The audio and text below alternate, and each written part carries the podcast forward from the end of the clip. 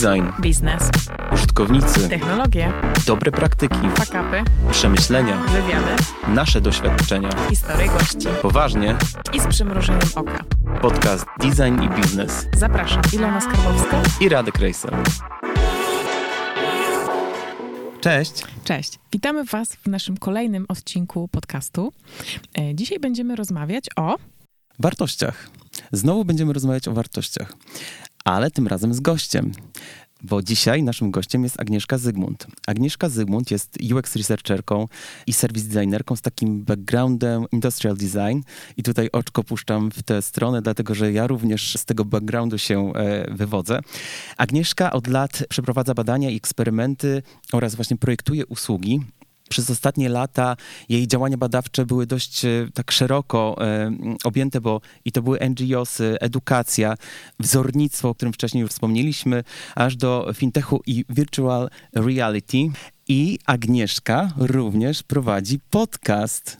Proste rozmowy, które możecie znaleźć w internecie i bardzo Was zachęcam do tego. Nie bez kozery temat wartości pojawia się u nas po raz drugi.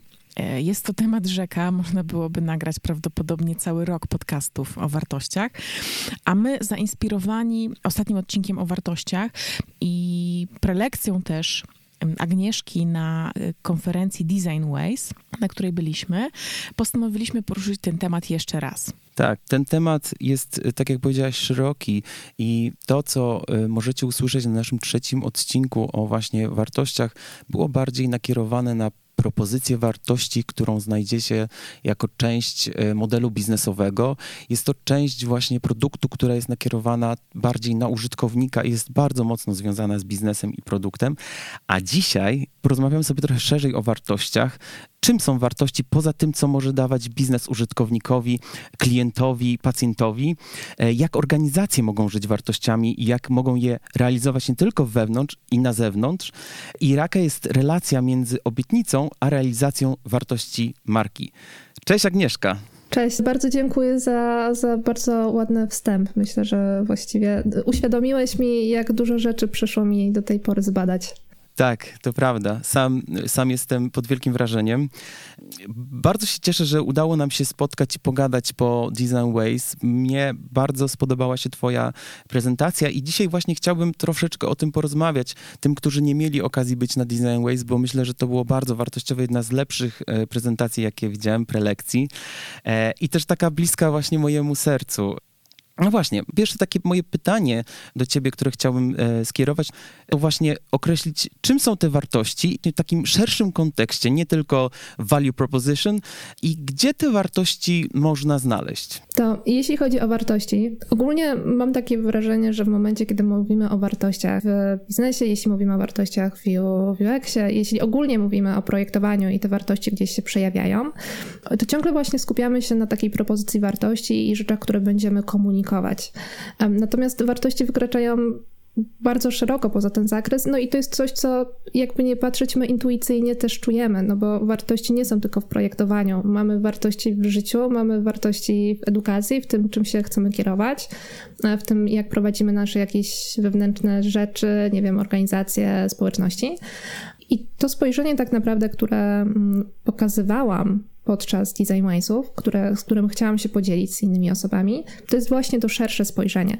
Owszem, nadal w perspektywie biznesowej, natomiast tak, żebyśmy troszeczkę wyszli spoza tej takiej naszej czapeczki, którą ciągle robimy dla wartości, że tylko i wyłącznie mówimy o tym, że jest komunikacja, no i na tym się kończy, a zamiast spróbować wykorzystać je w jak najszerszym spektrum.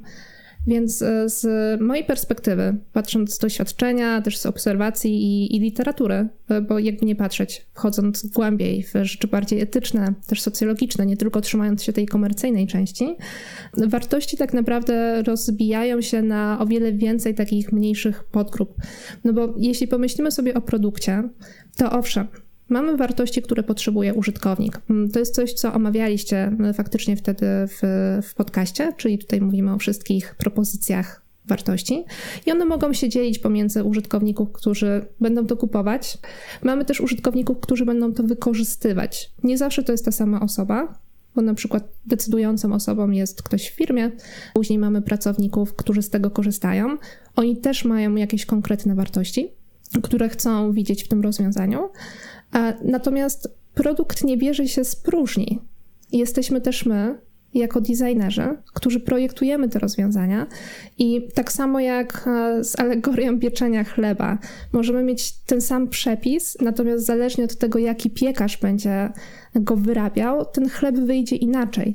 I tak naprawdę tą różnicą, którą tutaj mamy u nas jako projektantów, wiadomo, to są umiejętności techniczne, ale są też te wartości, które my wkładamy w projekt. Czym my się kierujemy, na co będziemy zwracali uwagę, co jest dla nas istotne. I tak samo to właśnie zaczyna dotyczyć wartości, które ma organizacja, zarówno organizacja, która coś produkuje, jak i też organizacja na przykład tak jak w mojej firmie, w której w tym momencie prowadzę zespół, w ten cloud, gdzie no, my produkujemy też na rzecz klienta. To nie jest tylko jeden designer, to są całe zespoły, które razem tak naprawdę siedzą nad projektem, e, starają się wypuścić jak najlepsze rozwiązania. E, natomiast nadal też mamy wartości, które nie dotyczą już tylko jednej osoby, natomiast całego tego zespołu. I musimy troszkę o tym myśleć w takim szerszym spektrum, czyli mamy jeden produkt, usługę, dlatego że produkt nigdy nie jest sam. Mamy te wartości, o których ciągle rozmawiamy, czyli wartości użytkowników biznesowe, natomiast zawsze jest coś więcej, czyli te wartości osób, które to tworzą, które zawsze też będą wpływały na to, jak ten produkt na końcu wygląda. To brzmi trochę jak matrioszka taka. No jakby na to nie patrzeć, tak, no ale każdy produkt jest taką matrioszką. Nawet jak pomyślimy sobie o tej takiej budowie, że, że zaczynamy od tego MVP albo w ogóle od POCE, od POC, gdzie, gdzie mamy proof od concept i tak naprawdę nadbudowywujemy, e, następnie dodając na przykład lepszy marketing, też później w momencie, kiedy mamy rozbudowany produkt i na każdą tą warstwę mamy tą warstwę wartości, e, która wiadomo, na środku jest taka podstawowa, musi uderzać do użytkownika, natomiast im bardziej nadbudowywujemy, tych warstw robi się więcej. No i pytanie jest, jak się w nich nie zagubić i tak naprawdę jak je wykorzystać bezpośrednio w komunikacji. Cały czas mówimy o takiej sytuacji idealnej, kiedy mamy wypracowane wartości, mówimy po co one są, ale co w sytuacji, kiedy tych wartości nie ma? Co, jakie, jakie zagrożenia czyhają na produkt, mhm. nie tylko komunikacyjne, jak sobie powiedzieliśmy, kiedy właśnie tych takich wartości nie ma? To znaczy, tutaj są dwie rzeczy, e, o których będziemy mogli powiedzieć. Jedną jest, kiedy tych wartości nie ma, i to jest świetne pytanie, e, bo mam świetny przykład akurat projektu, nad którym pracowałam, i idealnie to była dosłownie dosłownie ta sytuacja. I wartości okazały się kluczem do wszystkiego, a nie wydawanie tak naprawdę grubych milionów na, na przebudowę. Natomiast drugą rzecz jest też, jeśli my mówimy, że mamy jakąś wartość, natomiast jej nie dostarczamy. I to są rzeczy, które są bardzo podobne, natomiast jednocześnie są różne. Jak troszkę siostry, które są rodzeństwem, ale nie są bliźniaczkami. Chociaż bliźniaczki chyba też są różne. Mam takie wrażenie. Zależy, czy jednojajowe, czy dwujajowe. To chodziło, chodziło mi o te pierwsze. Natomiast wracając do sytuacji, w której um, nie mamy takiej wartości, to musimy zrobić sobie krok do tyłu um, i zastanowić się tak naprawdę, z czym te wartości są związane. Bo wartości nie są czymś, co wisi sobie w powietrzu. Wiadomo, mamy produkt, mamy usługę, natomiast wartości z czegoś wynikają. I jak zrobimy sobie taki krok wstecz, i zaczniemy się zastanawiać w ogóle te wartości, po co my je ustalamy, to mamy coś takiego jak obietnice. I, I te obietnice są tak naprawdę pierwszym ciągiem, który, który zaczyna w ogóle cały proces budowania produktu, nawet jeśli my sobie z tego nie zdajemy sprawy. Więc mamy obietnicę i poprzez dowiezienie tej obietnicy e, my tak naprawdę w tym momencie dajemy wartość użytkownikowi. Trzy bardzo proste elementy, obietnica, dowiezienie jej a i na końcu wartość, które budują całe rozwiązanie. Poprzez to dowiezienie jej mamy na myśli rozwiązania, czyli to tak naprawdę na czym my się mm, najbardziej skupiamy. I takim fajnym przykładem, to był przykład z konferencji, o którym bezpośrednio mówiłam, to jest to, że idąc na konferencję, my mieliśmy tą obietnicę, którą dostawaliśmy od organizatorów, że zdobędziemy jakąś wiedzę nauczymy się czegoś nowego. Na przykładzie Ciebie, Radek, cieszę się, że zdobyłeś wiedzę i moja prelekcja się faktycznie Tobie spodobała. Natomiast to była ta obietnica, którą ktoś Ci dał, że dzięki temu stwierdziłeś, ok, kupię bilety, pójdę na to, zobaczę, czy faktycznie tę obietnicę uda się spełnić, czy tą wiedzę dostanę. Miałeś taką nadzieję. I to nie jest tak, że kupisz bilety i pójdziesz i później konferencja nagle magicznie się wydarza i, i dostajesz tą wartość. Pomiędzy tym była cała organizacja, czyli to jest to całe rozwiązanie, a w tym wypadku no, projektowanie całej usługi i to nie jest tylko i wyłącznie zrobienie strony internetowej, Wiadomo, ona jest bardzo tutaj istotna, bo to jest komunikacja, to jest pokazanie na przykład transparentnie jakiejś informacji, jakiejś wiedzy, przekazanie jak kupić bilety, gdzie znajduje się konferencja. Natomiast to też jest znalezienie prelegentów. To też jest sprawdzenie tych prelegentów, to jest przygotowanie przez te osoby, które występują w prezentacji, i na końcu to też jest wystąpienie tych osób. W kontekście mamy bardzo dużo punktów, które od tej obietnicy, która się pojawiła, muszą się zadziać. To jest nasze rozwiązanie, które jakby nie patrzeć, jest zaprojektowane. To jest po prostu usługa. Mówimy w tym wypadku o projektowaniu usługi e, szerszej i doświadczenia użytkownika. Aż na końcu, jeśli to wszystko dobrze ze sobą zagra, rozwiązanie faktycznie zadziałało, to dzięki temu dostałeś na końcu tą wartość, że faktycznie czegoś się nauczyłeś.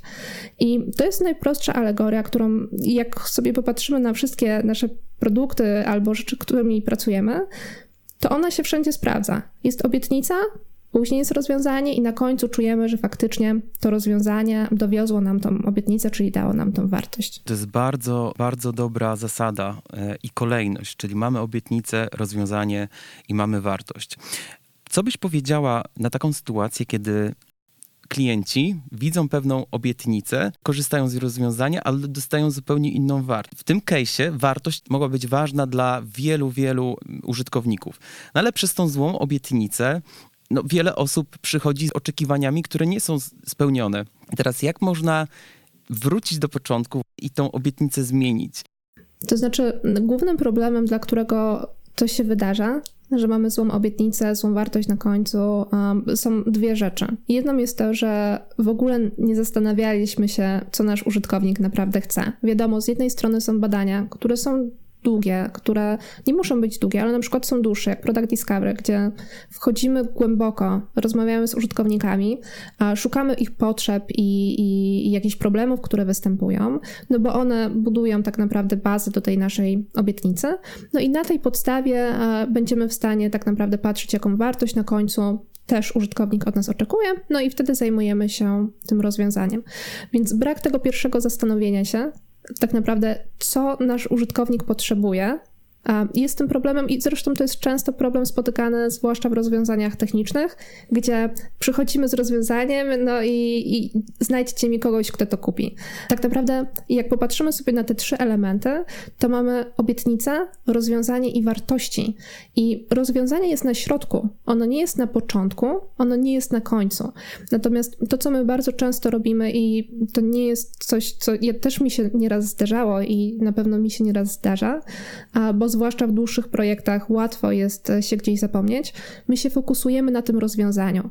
I żeby tak naprawdę nie pomylić i nie wyjść z złą obietnicą, najlepiej jest zacząć od początku, czyli zrobić ten krok w tył, cofnąć się, powiedzieć: OK, mam rozwiązanie, ale odkładam je na półkę. I co tak naprawdę ja chcę obiecać ludziom, i dopiero później zająć się tak naprawdę wartością na końcu, no i rozwiązaniem, nad którymi będziemy spędzać e, najwięcej gdzieś czasu. W momencie, kiedy fokusujemy się na tym rozwiązaniu, po prostu tracimy cały ten kontekst i, i cały taki horyzont, który no później właśnie kończy się tymi przykładami, gdzie gdzieś ktoś przychodzi, mam świetne rozwiązanie, ale no klienci, no nie wiem o co im chodzi, nie chcą tego kupować. Albo oddają i, i mówią, że to nie jest dla nich. A przecież to jest takie świetne. I kwestia jest taka, że to wcale nie chodzi o to, że rozwiązanie jest złe. To jest ten przykład, o którym powiedziałam, że mam bardzo dobry przykład, jak, jak padło to pytanie o, o brak, e, brak wartości, e, bo to jest właśnie przykład, w którym klient przyszedł do nas z usługą, to była usługa szkoleniowa, i było wiadomo, że coś nie gra. I komunikacja była oczywiście w takim kontekście, że prawdopodobnie mamy złą grupę docelową, być może musimy ich zmienić, albo klient nie wie, czego chce, a być może coś jest źle u nas w procesie, natomiast wiadomo było, że raczej to jest coś związane z grupą, do której trafiamy. Być może potrzebujemy nowe rozwiązania. I ze względu na to, że to był początek pandemii, więc też były badania zdalne, i to były takie badania, w którym rozmawialiśmy ze wszystkimi, Rozmawialiśmy, rozmawialiśmy i zaczęliśmy uderzać głową w ścianę. Z tego względu, że no, zebraliśmy ich potrzeby, zebraliśmy tak naprawdę ich oczekiwania, cały proces i nic nie wychodziło. kontekście nie mogliśmy znaleźć, co tak naprawdę jest tym takim kamykiem w bucie, że to wszystko ze sobą się nie klei. No mogliśmy zaproponować jakieś rozwiązanie, natomiast wiadomo, nie wiedząc jaka jest przyczyna, no to nadal byłoby błądzenie we mgle. I to, co my wtedy zrobiliśmy, to właśnie cofnęliśmy się do tych obietnic, do tych wartości. Um, I zrobiliśmy takie bardzo krótkie, proste zestawienie. Robiłam to wtedy z Laurą Piwowarską, gdzie mm, zestawiliśmy obietnice. Później rozpisaliśmy szczegółowo, co w tych obietnicach się znajduje, żeby klient, no bo też z klientem nasz stakeholder, ale z nim rozmawialiśmy, żeby on wiedział dokładnie o co nam chodzi. I później zrobiliśmy zestawienie wartości. Wartości, które oni mają w organizacji i wartości, które widzimy, że można byłoby dodać. I żeby to rozwiązanie tak naprawdę wspomóc, czegoś, co klient oczekuje na końcu. I co się okazało, co było takim dla nas game changerem, że była jedna obietnica, która była związana ogólnie z komunikacją, bo tam chodziło o zaufanie, zrozumienie tej usługi. Ona była na początku, więc na początku tak naprawdę całej tej ścieżki. I w tej obietnicy okazywało się, że na końcu nie ma żadnej wartości. Po prostu była dziura, była pustka. I to był dla nas właśnie taki moment, w którym zdaliśmy sobie sprawę, że my wszędzie dookoła szukamy. Zbadaliśmy wszystko, natomiast to jest tuż przed naszym nosem, bo my obiecujemy coś klientowi, zgodnie z tym, jak się komunikujemy, też czego on oczekuje, natomiast my tych wartości nie dowozimy na samym końcu bo rozwiązanie gdzieś w międzyczasie zaczęło zjeżdżać w inny tor. I prawda jest taka, że w tym wypadku e, my zaproponowaliśmy bardzo małe zmiany. To nie były zmiany, które, nie wiem, byłyby nową aplikacją, nową usługą. To były zmiany w postaci podsumowań mailowych. To były zmiany w postaci, że może trzeba częściej zadzwonić do klienta, że trzeba podać więcej informacji w momencie, kiedy rozmawiamy tutaj o ofercie i to całkowicie wszystko zmieniło. I okazało się, że akurat w tamtym wypadku praktycznie większość tych problemów, na które wszyscy się skarżyli, momentalnie odeszły, no bo zabrakło właśnie dania tej wartości, którą my przecież obiecywaliśmy na pierwszych rozmowach, na samym początku w komunikacji e, usługi. Natomiast nie mieliśmy myślonego pojęcia, że w ogóle ich nie dostarczamy.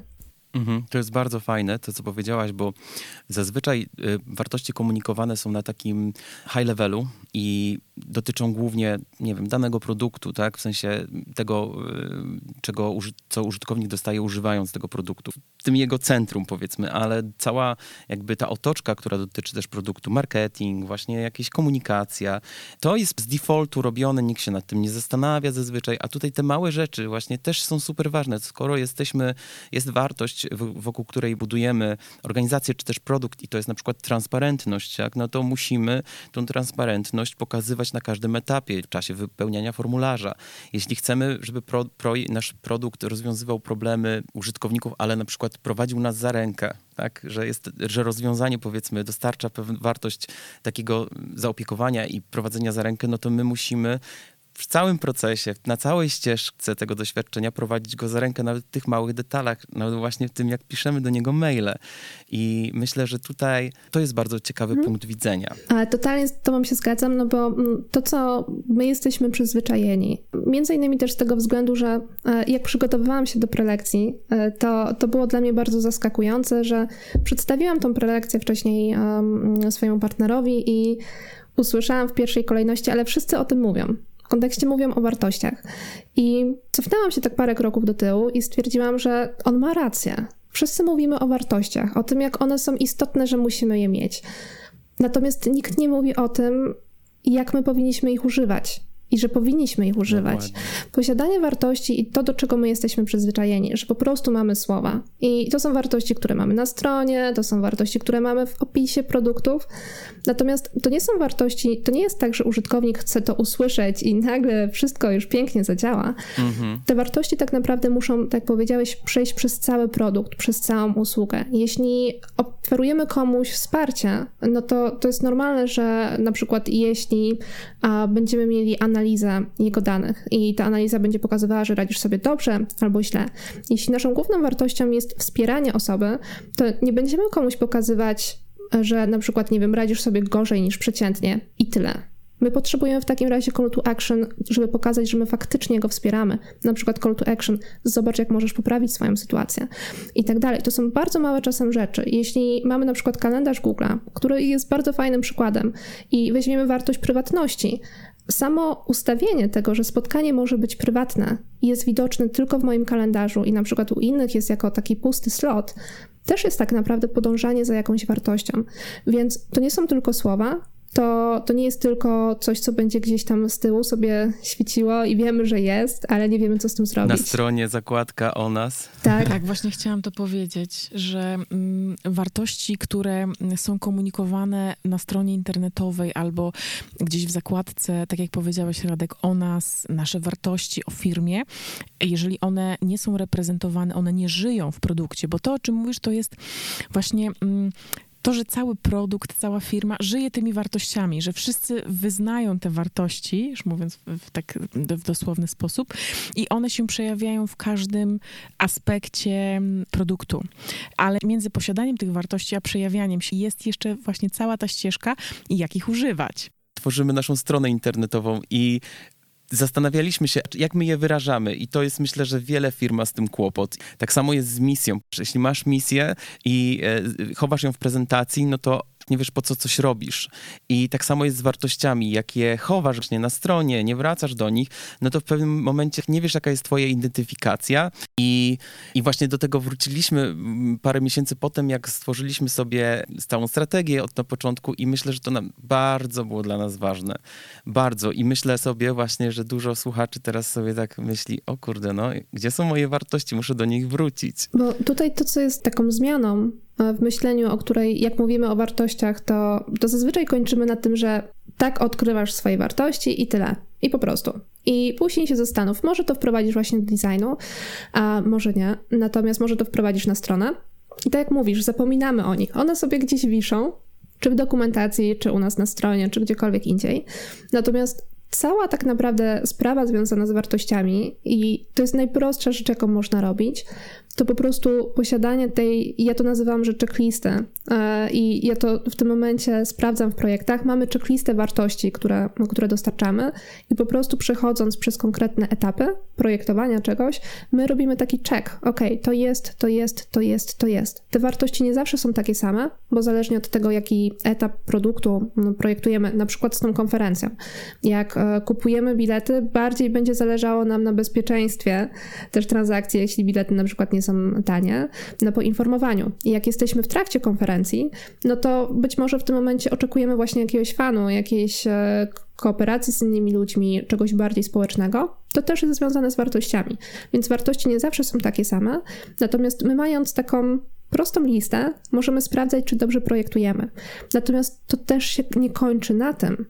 Nawet jeśli my coś zaprojektowaliśmy jeśli właśnie mówimy o czymś, co się powtarza, czyli na przykład produkt, który trwa dłużej, to nie jest tylko tak, że jest używany raz i się kończy, czy właśnie tak jak mówicie o wartościach firmy, bardzo ważne jest i tak samo jak robimy retrospektywy naszej pracy, to robienie retrospektyw naszych wartości i po prostu nawet chodzenie z taką listą i sprawdzanie, czy my nie poszliśmy w innym kierunku, czy my czasem o czymś nie zapomnieliśmy, czy procesy, które wprowadziliśmy, nie wiem, związane z zatrudnieniem nowych osób albo czymkolwiek innym, czy one czasem nie poszły w złym kierunku, bo z mojej perspektywy jesteśmy ludźmi i to nie jest nic złego, że zapomnieliśmy w pewnym momencie o wartościach. Problem zaczyna się, jeśli my nie chcemy sobie przypomnieć, że te wartości istnieją, a i tak jakby nie próbujemy zrobić tego kroku w tył, żeby faktycznie zrobić rachunek sumienia i spróbować coś poprawić, tylko no, zostawiamy, żeby sobie wisiały i, i stwierdzamy, że niech sobie zostaną, ale będziemy robić coś zupełnie inaczej, no bo to jest zbyt duży wysiłek. A zastanawiam się, czy spotkałaś się kiedyś z sytuacją w projekcie, kiedy ktoś sabotował wartości? A ktoś się nie spotkał. Ale tak wprost, czy tak y, po prostu swoim zachowaniem, że nie żył według tych wartości albo miał zupełnie inne? Właśnie jestem ciekawa waszych przykładów. Obserwowałem takie przykłady, gdzie ktoś po prostu twierdził, że jest transparentny, a nie do końca był. W firmie były wartości e, związane z takim mm, odpowiedzialnością i braniem na siebie ownershipu, a były osoby, które się tego bały na przykład, nie? I nie robiły tego. Z mojej perspektywy mm, to tutaj na pewno jest ogromny też ten czynnik ludzki, no bo z jednej strony, tak jak Radek powiedział, no są kwestie sabotażowania, na przykład w momencie, kiedy my pracujemy nad projektem i na przykład jesteśmy klientem, mówimy, że chcemy być transparentni, ale później chcemy, żeby nasz produkt robił inaczej, bo będzie na przykład wygodniej, bo będzie taniej, bo będziemy mieli większą kontrolę. Mm, I to są wszystkie też no, rzeczy związane z takimi miękkimi sferami. Natomiast z drugiej strony są też wartości, jeśli chodzi, które wpływ na wartości w produkcie projekcie, usłudze, którą projektujemy, ma też to, jak my się komunikujemy z innymi i jakie my mamy wartości, jeśli chodzi o tą współpracę. No i tutaj bardzo lubię ten przykład, bo w wywiadach jest coś takiego jak asymetria władzy. To oznacza, że my jako osoba, która prowadzimy wywiady, nawet jeśli tego nie pokazujemy, my tą władzę zawsze powinniśmy mieć. Natomiast zależnie z jakim odbiorcą, użytkownikiem rozmawiamy, może zdarzyć się tak, że ten użytkownik jest na przykład przyzwyczajony do tego, że on tą władzę ma, więc będzie próbował przechylić tą szalę na, na swoją stronę. To jest rzecz, o której e, często się nie mówi wbrew pozorom, a ona jest często później problemem, że zwłaszcza młodsi badacze mają takie poczucie, nie nadaje się do wywiadów, bo na przykład, nie wiem, ten wywiad strasznie wyszedł, bo nie wiedzą, że po prostu klient czy osoba, z którą rozmawiali, przejęła tą władzę. I tak samo jest w momencie, kiedy współpracujemy z innymi osobami, że do tego przejmowania władzy i w ten sposób narzucania wartości, które na przykład wcześniej na nie się nie zgodziliśmy, też dochodzi. Więc jeśli mamy kooperację dwóch zespołów, powiedzmy dla przykładu, i jeden zaczyna przejmować władzę, ale to nie on wyznacza główne wartości, to te wartości faktycznie mogą w tym momencie zacząć się mieszać i mogą zacząć wchodzić rzeczy, których no wcześniej ustaliliśmy, że na przykład nie chcemy klientowi dawać czy dowozić na samym końcu. Mm, no właśnie, i teraz mi przychodzi na myśl jedna taka rzecz, że wartości, czy pytanie w zasadzie, czy wartości mogą się zmieniać, modyfikować w czasie? I mam taką tezę wręcz, że tak, że wartości są czymś płynnym i z tego właśnie wynika ten aspekt, że trzeba je audytować i być może sprawdzać, czy one wciąż są aktualne, czy, czy one wciąż pasują do organizacji, bo na pewno tak jest w produkcie. Musimy cały czas sprawdzać, czy rzeczywiście e, dajemy wartość użytkownikowi, czy być może nie trzeba zmienić, czy nie trzeba pójść trochę do innej grupy, jakie wartości trzeba dostarczyć tej nowej grupie, albo właśnie jak można, jakie nowe wartości można zaoferować tej grupie, którą już mamy. I tak mi się wydaje właśnie, że e, z tymi wartościami takimi e, fi firmowymi, powiedzmy wewnętrznymi, też tak jest. Właśnie to jest taki element strategii, który może się zmieniać. Totalnie się zgadzam, zwłaszcza, że teraz jesteśmy w takim etapie, w którym bardzo medialnie widzimy jak te wartości się zmieniają. No bo też z jednej strony zmiany społeczne i też wy, wymiana pokoleń i wchodzenie pokolenia, które ma inne wartości i nie boi się o tych wartościach mówić. Z drugiej strony wszystkie inne rzeczy, które społecznie też się dzieją i też wywierają właśnie wpływ na to, że na przykład mając możliwość pracy zdalnej, oczywiście ona nie jest dostępna nadal dla wszystkich osób, co jest normalne, są zawody, które nie mogą sobie na to pozwolić, ale my na przykład jako projektanci mamy o wiele większą tak naprawdę teraz możliwość pracowania dla każdego z każdego zakątka świata, jeśli tylko i wyłącznie mamy e, internet, co też wpływa na to, że my na przykład bardziej trzymamy się swojej wartości, albo zaczynamy zwracać uwagę i sprawdzać, jakie wartości ma dana firma. To nie są rzeczy, które działy się wcześniej tak często, bo ten wybór był mniejszy, bo też nie było tak dużo rozmów o tych wartościach. Więc e, zwłaszcza jeśli mówimy o wartościach firmowych, to jest taki temat, który w tym momencie mam wrażenie, że użytkownicy już tego, użytkownicy, czyli pracownicy już tego bardzo oczekują, jest to tematem gorącym. Firmy do tego zaczynają się dostosowywać i zauważać, że faktycznie te wartości trzeba nie tylko mieć, ale też trzeba je faktycznie egzekwować. Co tak jak mówisz, takie nie tylko ustalenie ich, ale też e, po prostu audytowanie, czy my na pewno to dajemy, jest istotne, no bo pracownicy tak samo jak użytkownicy. Jeśli im coś obiecamy, ale nie będziemy tego dostarczać. Jeśli mają możliwość, no to wiadomo, że tak użytkownik no, szuka produktu, który bardziej będzie bliższy temu, czego on oczekuje na samym końcu. Tak, albo właśnie jak przyjęte wartości, czy one są adekwatne do tego, kim my jesteśmy, tak i co czujemy.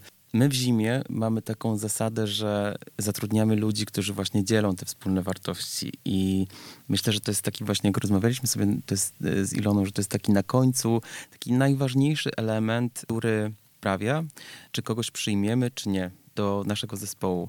I oczywiście zespół też jest w całym tym procesie rekrutacyjnym, no bo on niesie, jakby on żyje wartościami, w sensie w nim jest, są utkwione te nasze wartości.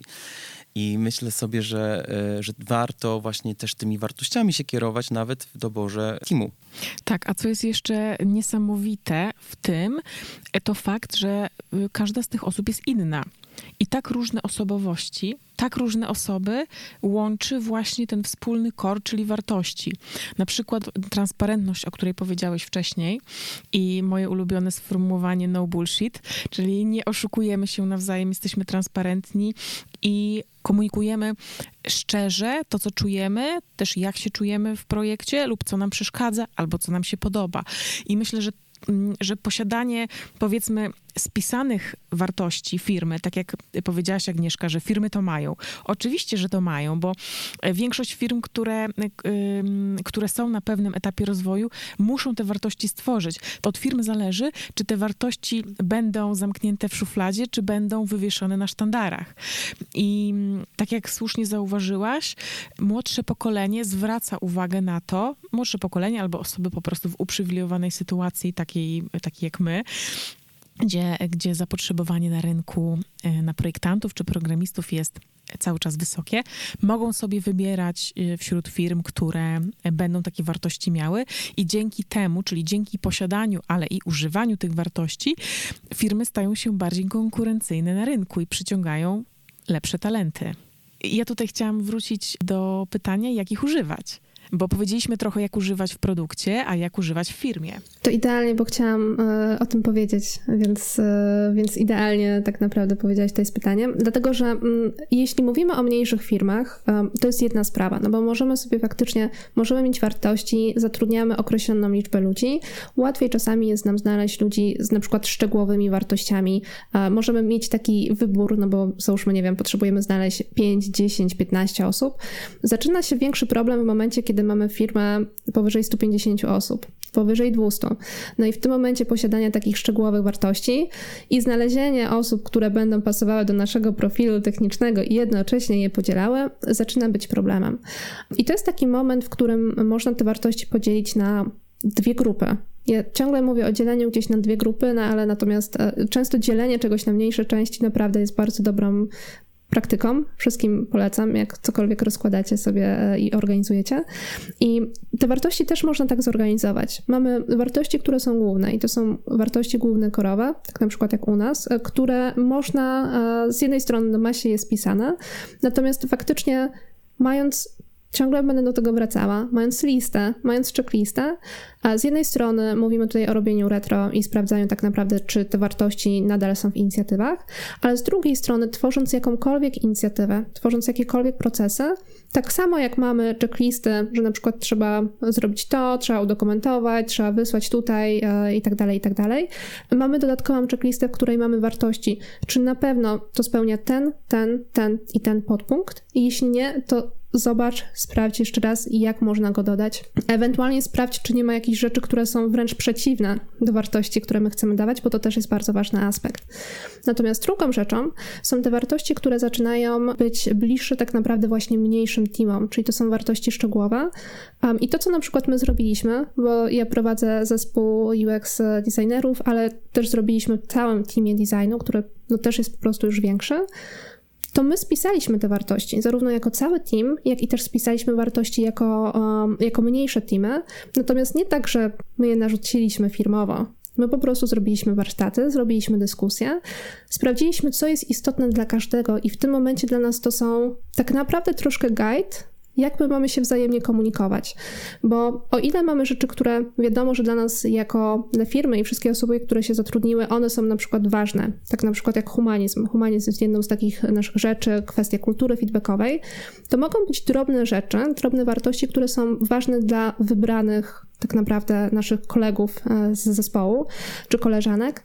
I na tej podstawie my wiemy, jak się komunikować. Nawet jeśli ja na przykład nie potrzebuję tej wartości w komunikacji, ja wiem, że to będzie istotne dla innej osoby i po prostu dla mnie to jest wytyczna, co możemy zrobić, żeby lepiej pracować i lepiej czuć się w tym miejscu, w którym jesteśmy.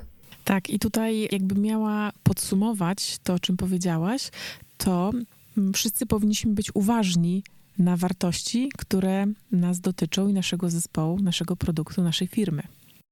Od największego, czyli od właśnie organizacji poprzez produkt, do najmniejszego, czyli nawet tego jednego pracownika, który, który u nas pracuje. Albo w szczególności tego jednego pracownika. Dzięki, Aga. E, też bardzo dziękuję, bardzo miło było z wami porozmawiać. Mam nadzieję, że w tej konfiguracji przyjdzie nam jeszcze ze sobą porozmawiać. Bardzo chętnie. Dziękuję.